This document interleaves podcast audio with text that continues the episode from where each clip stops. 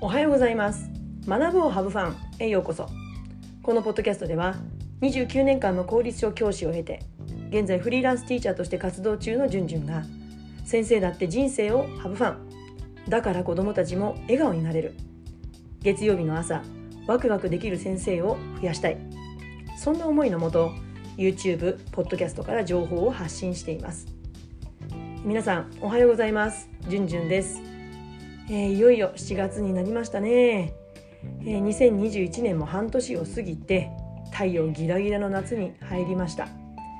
えー、皆さんは夏の予定立てましたか？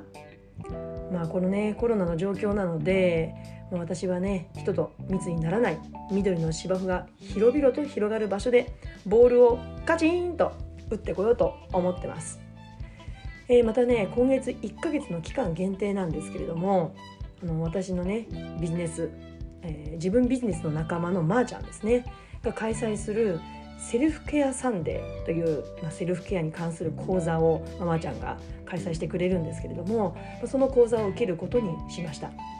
えー、日本にはまだあまり馴染みのないセルフケア、まあ、セルフケアって言葉は聞いてはいるけれどもまだまだなんかこううん自分時間を大切にするとかなんかその程度、まあ、自分の理解はそれだけなのかもしれないんですけれどもでもねうんまだ日本には馴染みがない。でまー、あ、ちゃん曰くあのセルフケアっていうのはね自分を大切にする環境に身を置くそれが思考を変えることで人生の見方が変わるっていうまあアメリカだと、まあ、1回の講座がまあ4時間ほどだなそういう講座が、まあ、そういうセルフケアセッションに5万円以上の費用がかかるそうなんです、まあ、だからそれだけのニーズがあるし関心が高いっていうことなんですね、まあ、海外では当たり前のセルフケアの関心が日本ではまだまだ関心が低い。でも私ね数年前から思ってるんですけれどももちろん学校教育ってまあ、子どもたちに知識を教えるとか、まあ、集団で集まってそういう人と人との関わり方を学ぶ場だとは思うんです。もちろんそれは重要な場所だと思うんですけれどもまあでも、まあ、子どもたちへの教育、まあ、学校にとどまらない子どもたちへの教育には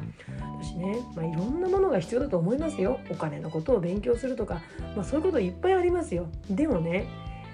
やっぱりセルフケアって自分を大切にするっていうこと、うん、なんかこう刹那的にお金を使ってでなんか満足してっていうのだと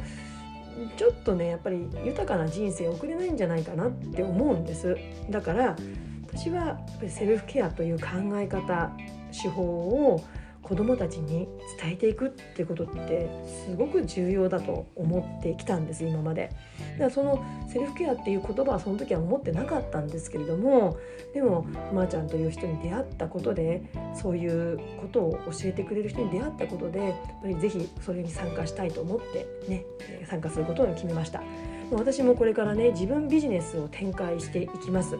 でやはり人に何かを伝える立場の人間、まあ、教師という仕事もそうですけれどもやっぱり常に学び続けて新しくしていく新しいことを学ぶってこととっても大切なんですよね。うん、もうアウトプットしきってると本当に空っぽ状態になってしまうしやっぱり自分に自信が持てなくなってしまうだから学び続けることって重要だと思うんです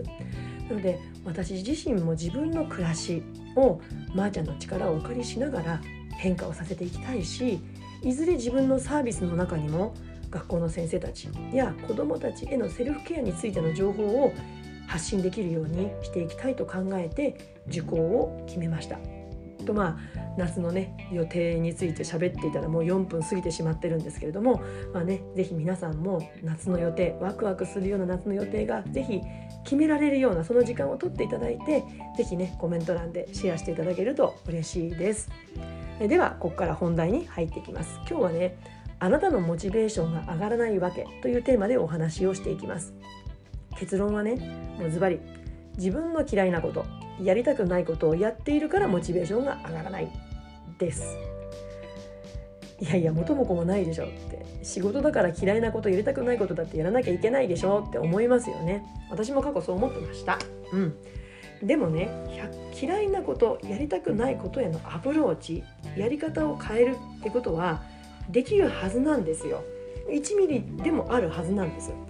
つまり嫌いなことやりたくないことをもうかつての私のように真正面からやっていればそりゃ疲れますよ。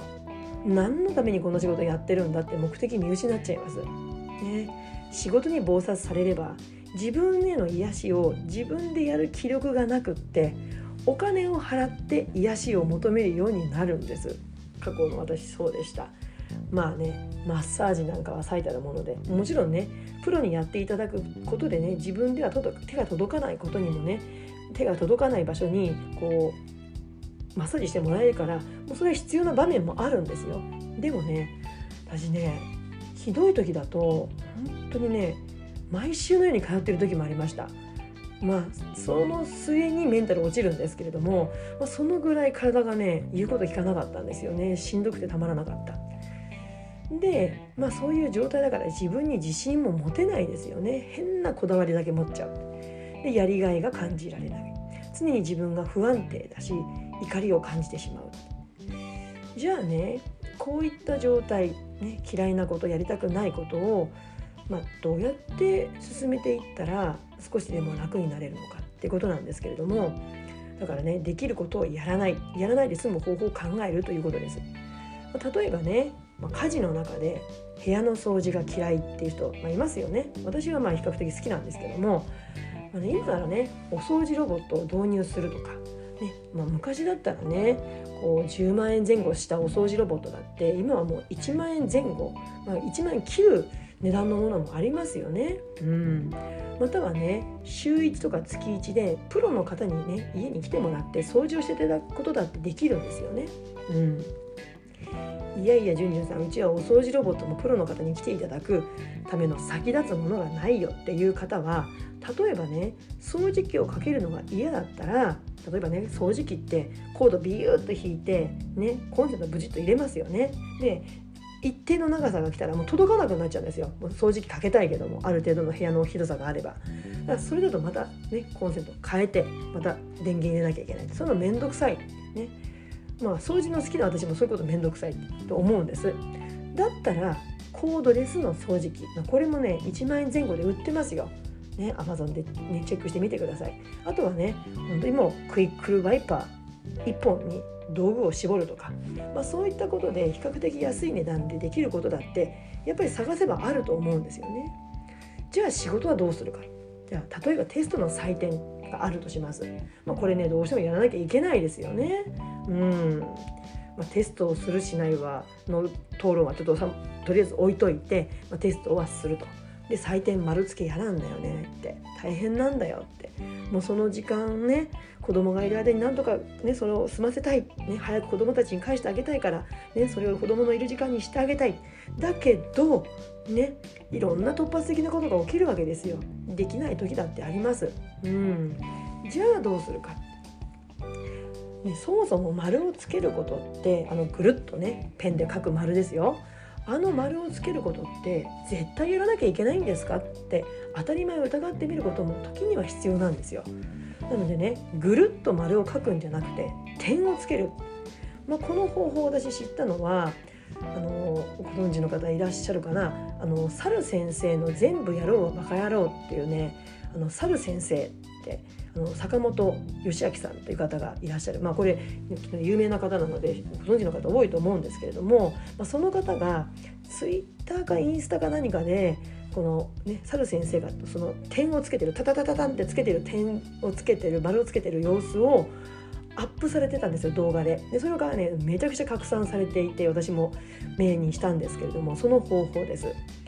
だからねえ丸をつけない点でいいってすごく目から鱗だったんですよね。うん、えこれじゃ子供喜ばないんじゃないの？保護者の方から理解されないんじゃないの？って思う方いると思うんです。私もそう思いました。でもなぜそれをするのか？なぜ方法を変えるのかっていうことをきちんと子どもたちや保護者の方に説明をしてそしてちゃんと成果を上げていけばやっぱり理解してもらえると思うんですよ。うん、まあそれがどうしても無理っていう場合はまた他の方法を考えるしかありませんけれども、ね、なので丸をぐるっとつけるか点をつけるかっていうそのねわずかな時間かもしれない。でもその積み重ねによって得られる時間というのは最初は微々たるものかもしれないけれどもこういった当たり前を疑うっていうこの思考法を身につけることによってじゃあどうしたらいいのかな他の方法ないのかなっていうふうにいろんな方法を試行錯誤していくっていうことを通して得られるメリットって積み重ねていけばいずれ大きな差となって現れると思うんです。またね全てを完璧にやろうとしないこともとっても大事です。ね、私も過去全力投球していたのでよくわかりますなので全力投球していたらメンタル落ちるんですよ。だからまあまあ6割ぐらいで OK なんですよ、ね、全力投球が当たり前になってる人はやってることを本当に少なめにする、ね、うん出来具合もちょっとね下げてみる。で例えばね学級通信をやっていると。学級通信を発行してる。もちろんねもう選,、うん、選択して選択して自分がこれをやりたいっていうことの中に学級通信があるんだったらいいんですよ。うん、だけどいやあれもやるこれもやるっていう中でいやちょっと結構今時間いっぱいいっぱいだよってうん、子どもたちと接してる時に笑顔ではないんだよねっていう人は学級通信の1枚のね1号分を今まで3つの記事を扱っていたんだったら1つか2つに減らしたっていいんですよ。ね、もう繰り返しますが学級通信書きたい人は書いてもいいんですよ。ただいっぱいいっぱいだったら、ね、他にもやりたいことがある、ね、だったら記事をの数を減らしたっていいわけです。なので、ね、初めに見た学級通信があこんなこと書いてるんだって思うとそれがインプットされてそこに近づけようとしてしまいますよね。じゃなくて自分で勝手に課したルールは壊せばいいんですよ。なのであーなんかねちょっとモチベーション上がらないなって感じてまず手をつける順序っていうのは私は3つあると思います。まず1つはまずは疲れを取ることです。ですのでこれから夏休みになっていく中でねまずは疲れを取ってください。ね、疲れを取らない状態であれもやろうこれもやろうとしていたら結局ねどっちつかずになってもういっぱいいっぱいになっちゃいます夏休み終わってやっぱりなんか疲れてるなっていう疲れを引きずって2学期入ることになってしまうのでまずは疲れをしっかりとってくださいでその神聖な脳みその状態で次にやることは2番目自分の好きなこと嫌いなことやりたくないやりたいことやりたくないことの自己分析をしてみてください。まあこれはねあのご自分でもできるんですけれどもできれば第三者に励ましてもらいながら自己分析していくことの方が私は効果があると思います。どうしても自分のことって自分で見切れないんですよね。わからない。私もそうです。だから人から励ましてもらったりここいいんだよって声かけてもらうだけでやっぱり自己肯定感上がりますよね。大人になってもやっぱりそういう声って必要なんですよ。いくつになっても。そして3つ目はこの1と2を踏まえて初めて具体的にやり方を変えていく。この順番だと思います。1と2番を無視してひたすら3を変えたところで結局は同じ課題にぶつかるなって、まあ、かつての私を振り返って感じています、えー、今日はねこうモチベーションが上がらないってことでお話ししてきたんですけれども私最後にこの一冊の本をご紹介してこの回を終わりにしたいと思ってます。私がねメンタル落ちた後に自分の見方考え方捉え方を変えることで楽になった話はもう何度もしてきました。でねこの気づきを与えてくれた、まあ、いくつか出来事があるんですけれども、まあ、本もね何冊もあるんです。でその中の1冊です。それは「夜と霧」という本です。ビクトール・エミール・フランクルさんという方が書いた本「夜と霧」です。著者のフランクルさんは心理学者であり医者でもありました。彼が生きた時代というのは1900年代。第二次世界大戦中ナチスによって強制収容所に送られた体験を持つ方なんです。ガス室に明日送られるのか。それとも亡くなった方の肺を吐き集める係になるか。人間が生活する環境とは言えないような場所で2年半もの生活を強いられながらも絶望を選ばずに未来の光を選んだ経験を持つフランクルさんが残してくれたこの本から私は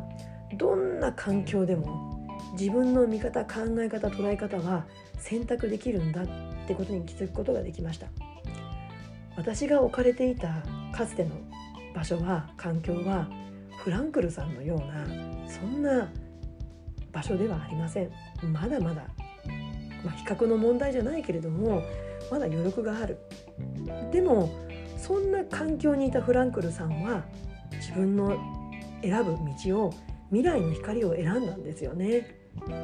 だから私はそこから自分の環境どんな環境でも自分の見方考え方捉え方は選択できるんだっていうことこれを選ぼうと決めることができました。まあ、これってねすぐ身につけることは難しいです。そういう考え方だと思います。でも私はこの方法を知って子どもたちとの関わり方が大きく変わったんです、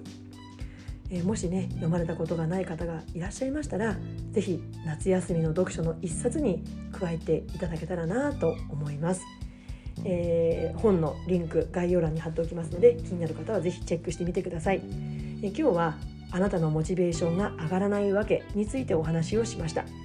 この音声コンテンツは月水金曜日の週3回ポッドキャスト学ぶをハブファン YouTube チャンネルじゅんじゅんブログで配信していますので気に入っていただけたらチャンネル登録お願いします、えー、YouTube、Spotify の概要欄には私の SNS 情報一覧のリンクが貼ってあります。その中に LINE 公式のリンクがあります、えー、ぜひ登録してください、